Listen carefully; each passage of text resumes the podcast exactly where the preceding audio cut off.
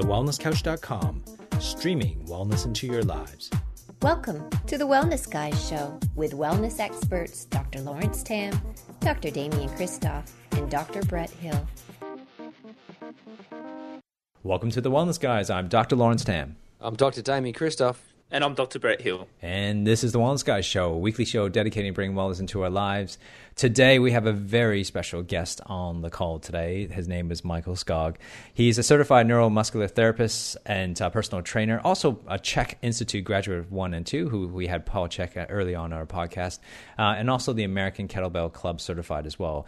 He's a world renowned kettlebell coach and educator, leader in the fitness industry since the 1990s when Brett was just a little wee one.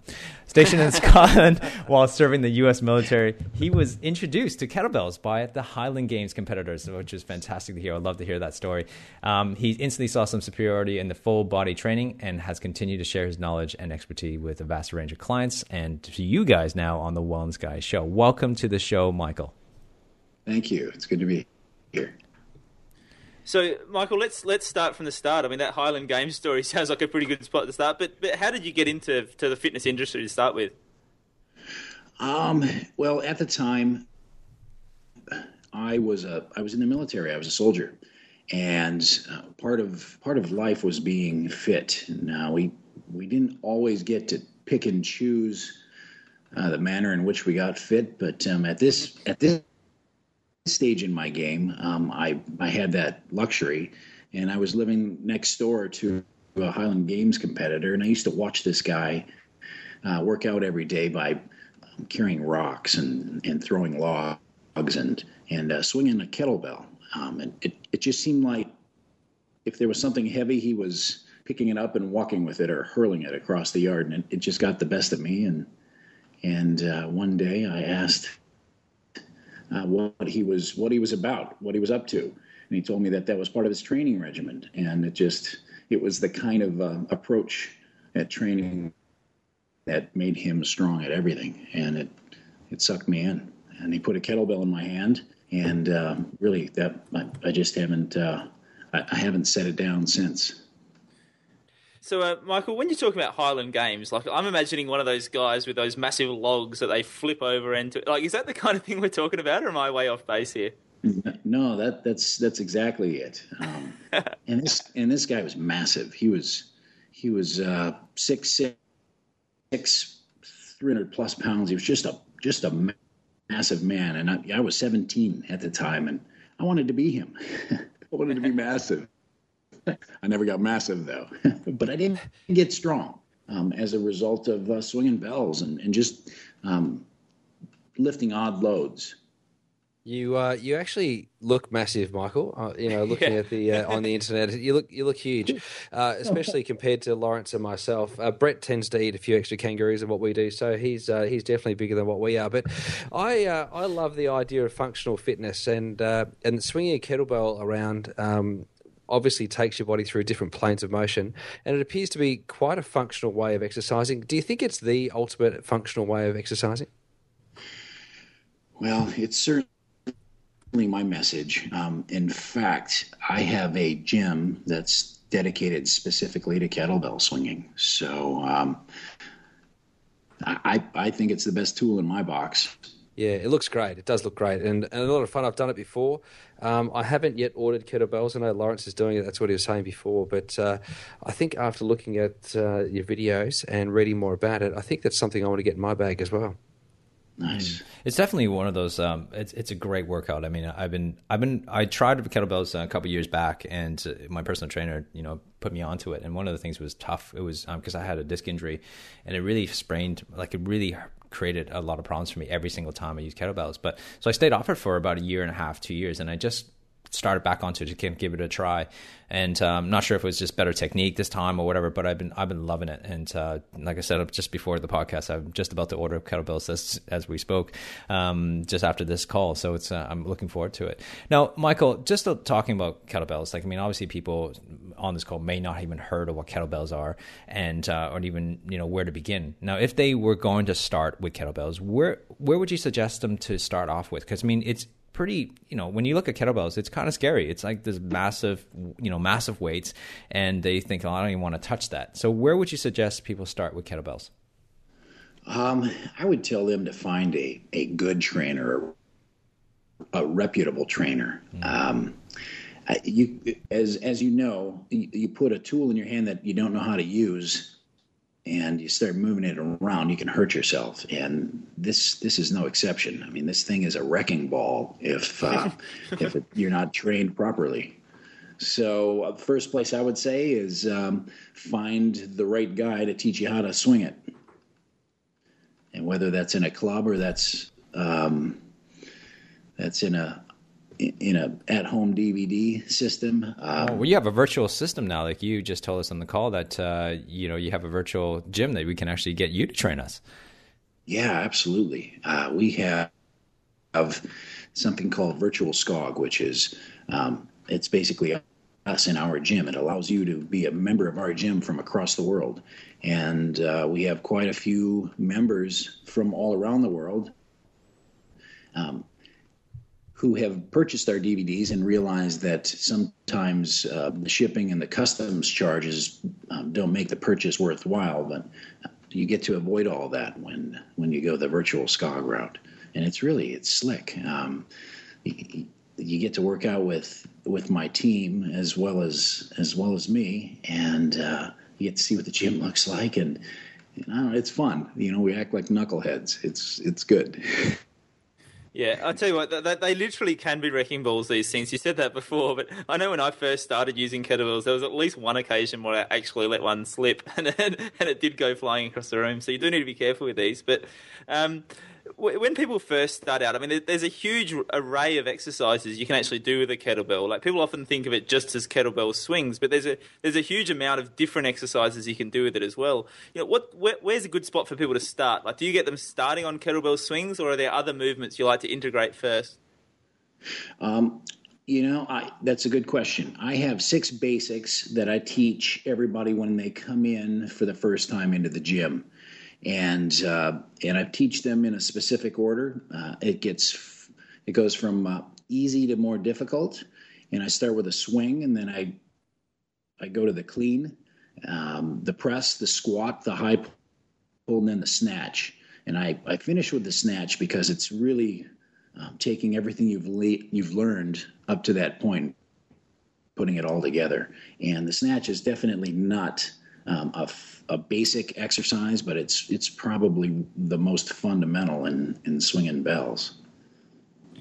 Michael, um, I was in a CrossFit gym just the other day, and uh, and I noticed that there was quite a lot of kettlebells there.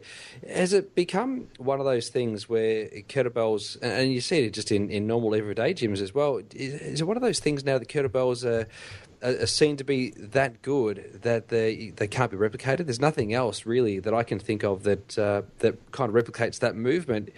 I think it's almost one of those things that everybody needs to do. Would you agree with that? I would agree.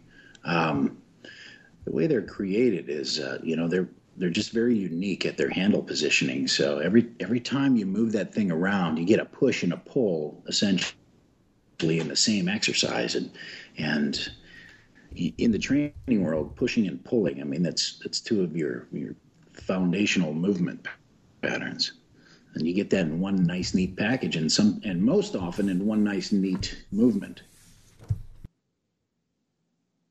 I actually don't even know when where kettlebells started from. Like, do you happen to know where who invented kettlebells and what's the history behind kettlebells? Yeah, um, there's a mythology that was created by um, by the Russians. Uh, back in the 40s, uh, reportedly, they took on the kettlebell as their national training um, lift. Well, it, it goes back, gosh, it goes back to Mesopotamian times. Mm. In, in, in, fact, uh, what is it, 200 A or BC, there's a, a painting of a kettlebell on the tomb, the Beni Hassan tomb. So, I mean, really who invented it, we don't know, but there's evidence of it going back to uh, even before Christ. So it's been around a long time. Oh, cool.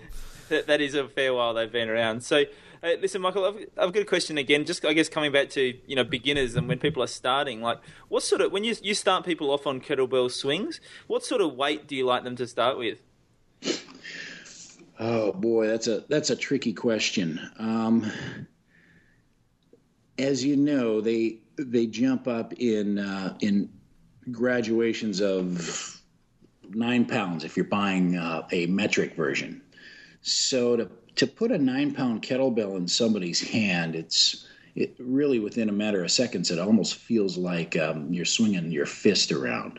So I have a tendency to start off women with an 18 pound bell, and um, and I'll I'll put a 26 pound bell in a man's hand, and that's if they're they're beginners to fitness. Now, if they're really deconditioned or dealing with some sort of um, dysfunction or imbalance, uh, you know, I'll, I'll address the weight um, as needed. But generally speaking, an 18 pound in a woman's hand and a 26 in a man's hand. That's that's yeah. a pretty good starting point. Okay, and uh, and obviously for those of our fans who are in Australia, we've got a lot of American fans too. But for those in Australia, they know that you know it's about half of that is the conversion into kilos. So if you kind of divide that by two, you're, you're pretty much two point two. But you know, divide that by two, you're pretty much about right. Um, I've, I've got a personal question for you, Michael, and I love kettlebells and I love swinging kettlebells and doing all sorts of stuff with them. But um, what I want to know is when I'm doing kettlebell swings, like, do I ever get to a stage where my hamstrings don't kill two days afterwards? I don't think so. yeah, no, it, it, it's effective way to uh, to nail the backside, isn't it? yeah, you certainly like. It's one of those exercises I find that I get to the end of it and and I don't feel like wrecked. Like I'm like, you know, that was a good workout. I can feel it. I know about it. You know, I've had a good workout, but I'm not necessarily sore like straight afterwards. But yeah, two days later, it's like it's just been smacked up the backside. You're like, wow, that's I can feel that. I don't want to turn everyone off of doing this because they're so much fun. It's great, but uh, but I certainly feel them. Hey, um, no one of the other exercises I just love doing with a kettlebell is a Turkish get up. You know, do you do a lot of those, Michael? Yeah, we sure do. In fact, um, for my 45th birthday, I had uh, I had the entire gym do 45 Turkish get-ups for me. nice. so, so, for some of us who actually don't know what a Turkish get-up might be, like, just what is that? Could you describe it for for our listeners? Sure, absolutely.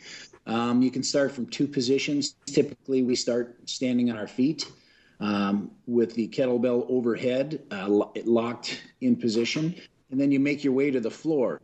And what really the the object is to stay underneath your load the entire time, and it's a real um, a real mindful movement pattern. So uh, you hit, um, gosh, you hit right angles that's probably the, the best way to, to talk about it without seeing it. Mm. You work your way to your back, and then uh, from there you stand back up. Yeah, I, I love that's what I love about the working with kettlebells because you do have to engage like every part of your body. Oh, yeah. it's not just one part. You know, like a not just going to a gym and just do some bicep curls. It's about engaging muscles that you never even realized you had, and because uh, you feel it the next day. But it's actually you know requiring all those other muscles too as well to just balance yourself, even just to hold this thing and move it around your body and swinging it around or just pushing it upwards. And it's an amazing workout to be able to combine everything. And this is what we've been talking on the Wellness Guy show about functional fitness. It's great. This yeah. all sounds in uh, sounds incredible. And Michael, I didn't mean to cut you off there. I just I'm I'm so interested in this. I was just wondering, what's a great place for a beginner to start? Uh, what would we do as a beginner? Would would we be doing six reps, eight reps, ten reps? How long would we do it for? Where do we start? Um, you know, I like to use a four to one ratio. So if I work out for four minutes, I like to take a minute break. Um, it just it just works. It just works for uh, for our bodies. So um, if you're going to swing for a minute, rest for 15 seconds. Uh, that's a that's a pretty good rule. Mm. I have a tendency to work out to the clock as well. Um, I, it's really easy to get stuck in a rep counting rut.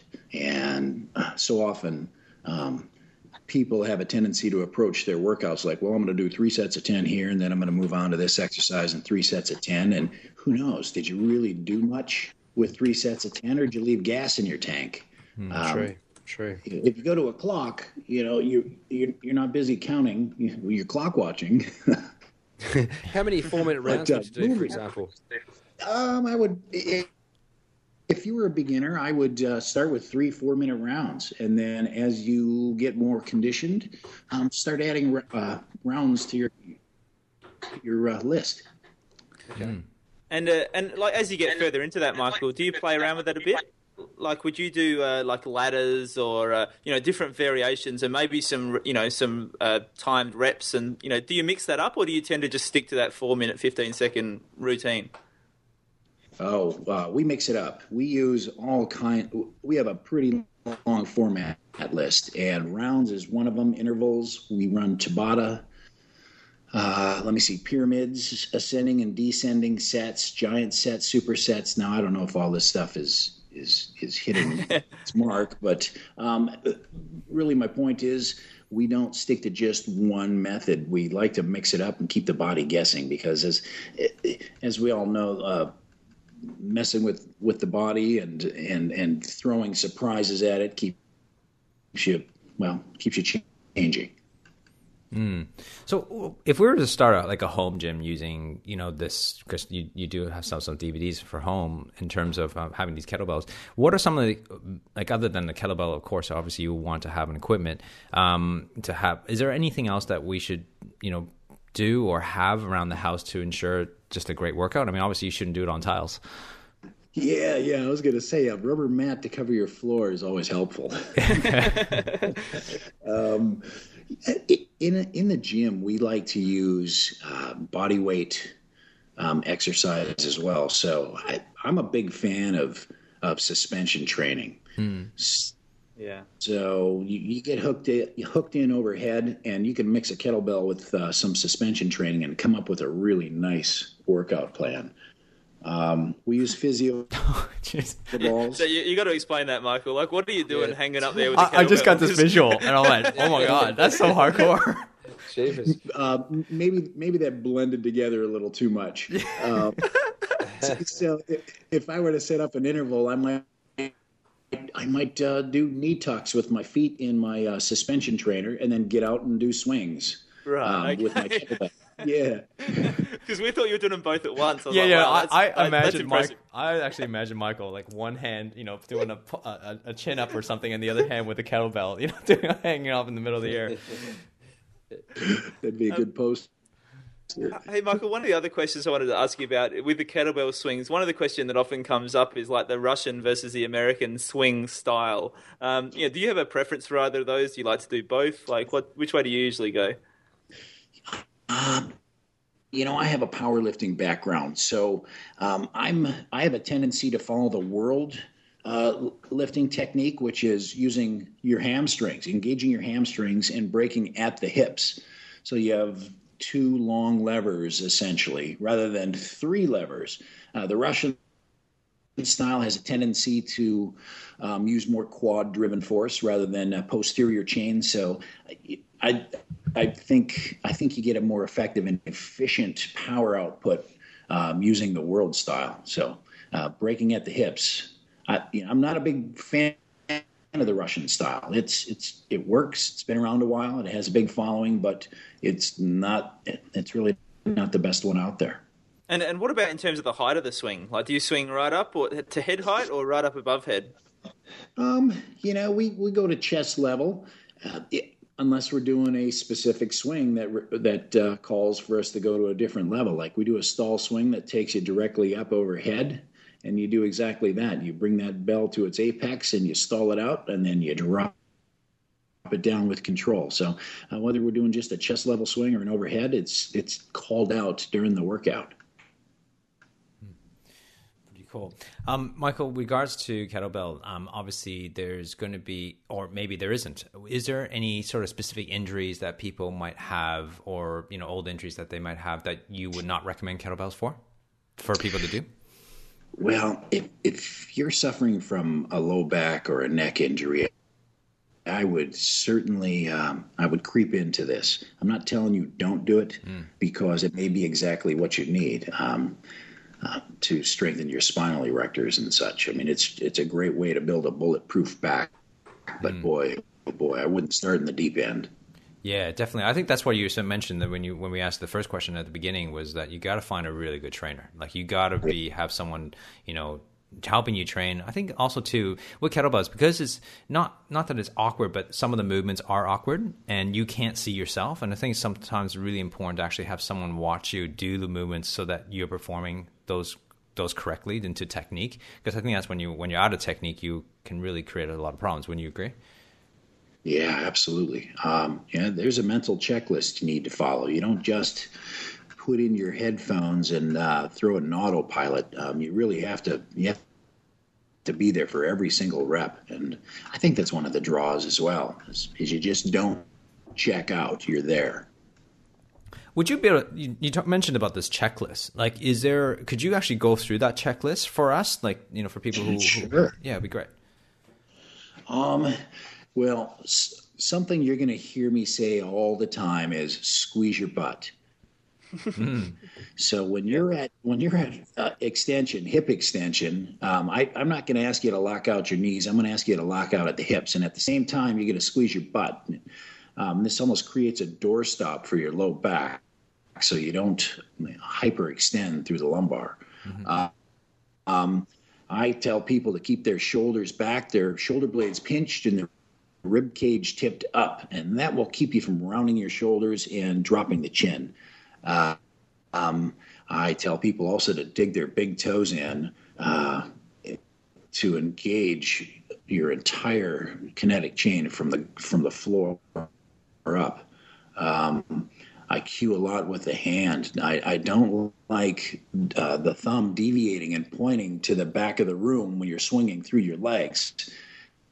That has a tendency to pull your shoulder down, and, and your hips then mimic your shoulder, and uh, and it creates this torquing force. So boy, I, you know, I'm I'm barking out all kinds of cues whenever I'm running a class to be really mindful of of these areas. And, and if you do that, you're not going to get hurt. It, you may not need my coaxing or my coaching um, all the time, but you're going to get it.